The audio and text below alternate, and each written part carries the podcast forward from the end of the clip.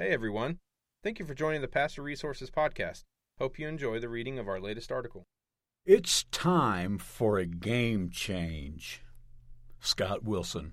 All pastors and church leaders worth their salt say they care about disadvantaged and disenfranchised people.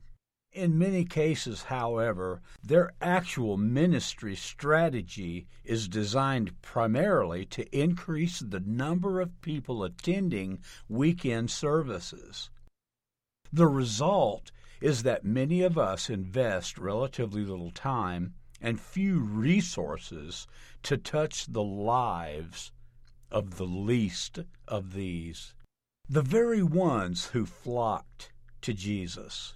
One thing scares me. Someday soon, we're all going to stand before Jesus and give account for how we've served or ignored the outsiders in our community. If that doesn't motivate us as a Christian, it should motivate us as a Christian leader who will be held accountable for how you lead God's people. Some church leaders are afraid that becoming a compassion driven church may make them vulnerable to the criticisms they've become liberal or they've ignored the gospel.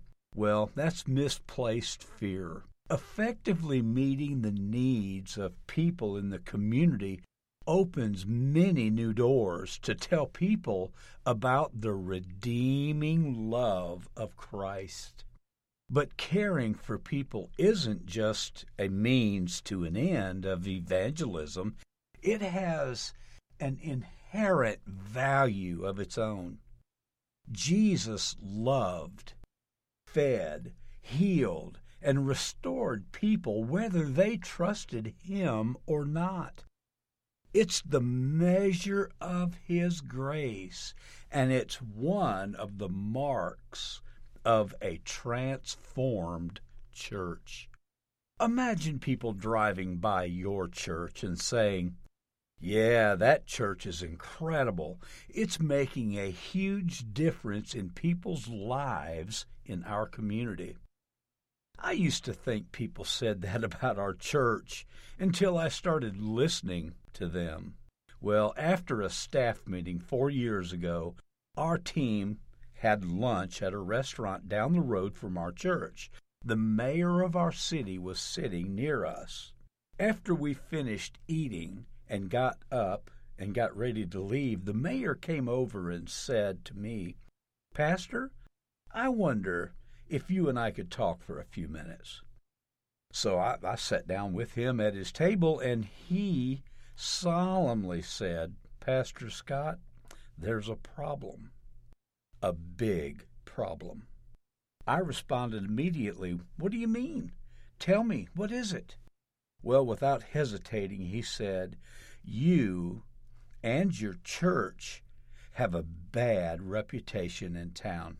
Well, I was stunned, and I asked him to explain what he meant. Mr. Mayor, I don't understand. Please tell me what you're talking about. He explained, You're the biggest church. Well, in fact, you're the biggest organization in our community. But you have the reputation of doing your own thing. You're not really part of our community at all. Well, I tried to not be defensive, as I explained. Everything we do is designed to help this community. I wake up every morning thinking and praying about how we can make a difference in the lives of people. To be sure, he heard me. I repeated myself. I'm serious, Mr. Mayor. it really bothers me that you would say such a thing because everything I do is for this city. Well, he smiled knowingly, and he said, That's the problem, Pastor Scott. You're always doing things for us, but you don't do much with us. There's a difference, a big difference. And as I walked out of that restaurant, I knew this wasn't a complaint that I could easily dismiss. The mayor had pointed out a profound misunderstanding in the way that we were trying to live out our mission. In passage after passage in the gospel, Jesus spent time with outcasts of every type despised prostitutes, hated tax collectors, the blind, the lame, the convicted criminals. But Jesus didn't see them as a project to be fixed, but as people to be loved. There's a monumental difference between creating services to help people and becoming one of them. Well, that afternoon, God reminded me of the passage that's been the foundation of our church. When Jesus began his ministry and gave his first message, he read from the prophet Isaiah. And as he stood in the synagogue, he quoted, The Spirit of the Lord is on me because he has appointed me to proclaim good news to the poor. He has sent me to proclaim freedom to the prisoners and recovery of sight for the blind, to set the oppressed free, to proclaim the year of the Lord's favor. Luke chapter 4, verses 18 and 19 he doesn't divide the world into dualistic spheres of sacred and secular. He cares for people where they are and uses us to meet their needs. We never fail to communicate the wonderful gospel message of transforming grace, but this message is received most readily if we also fulfill his mission of caring for the least of these. In fact, in Isaiah's prophecy, the people who are recipients of God's grace become his partners. The prophets say, They will be called oaks of righteousness and planted and planting of the Lord. Um, let me start that segment again a planting of the Lord for the display of his splendor. Isaiah 61 3. That's why we call our church the Oak Fellowship. Well, God used the mayor's words to challenge me, inspire me, and redirect the efforts of our church. Our leaders prayed and planned, and within a week, God led us to rethink everything about our church our identity, our calling, and our strategy. Before my meeting with the mayor, if anyone had asked me if we had a compassionate church, I would have pointed to our support groups for addictions and hurting people. I would have pointed to our food pantry, our benevolence ministry, our assistance for struggling churches in our counties or communities, and on and on. But suddenly we realized all of these were for, not with. We held a hand out to those people, but we didn't embrace them. We didn't identify with them and become one of them. Now we've become committed to make compassion who we are, not just part of what we do caring for people is no longer a department in our church. It's become the soul of our church. True compassion doesn't remain a niche, it has to become the new norm.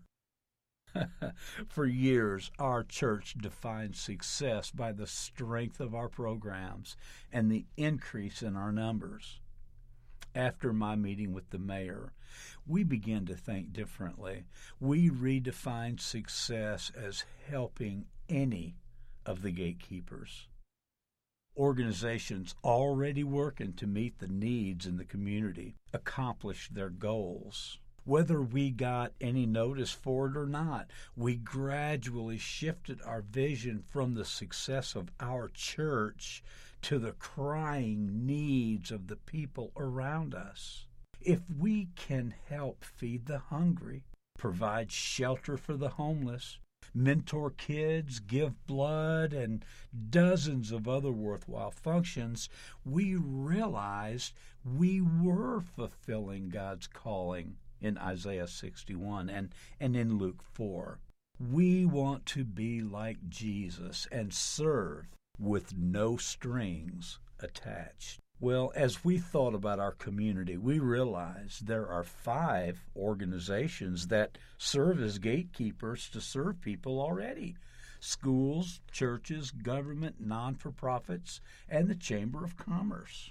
We asked a gifted and compassionate person in our church to take the initiative with each of these gatekeepers. We asked her to be our ambassador and liaison to each organization. Well, she began attending the meetings of these gatekeepers, introducing herself and offering the church's help. She gave her contact information to the school principals and teachers and elected officials, business leaders and pastors, and the heads of the local non for profit organizations. And at first, they weren't sure the Oaks wanted to support their efforts with no strings attached. We had to prove ourselves. Whatever the need, we tried to provide the resources to meet it. And then after a while, they realized our church is a trustworthy partner, willing to serve gladly and tirelessly, and our reputation began to change. Of course, our church couldn't provide everything the gatekeepers needed for every event.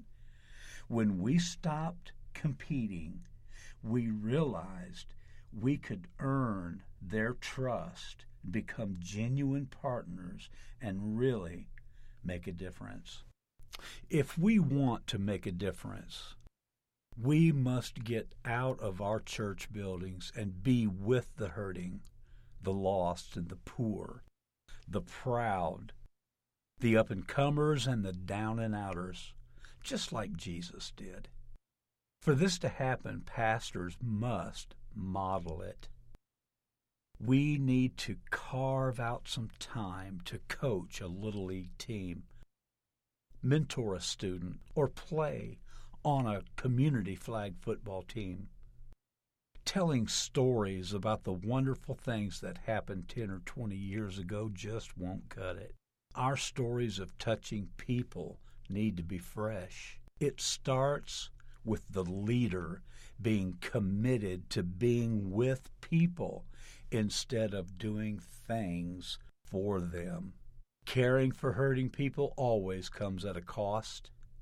It's far easier to sit in our offices and give direction than to give our time, our energy, and our hearts to people who may not care or they may demand far more than we can give.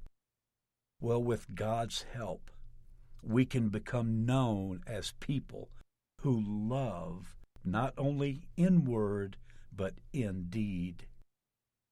For that to happen, compassion can't just be a department in our church. It must be the very essence of what our church is about. This is adapted from CityServe, your guide to church based compassion. Copyright 2019 by Dave Donaldson.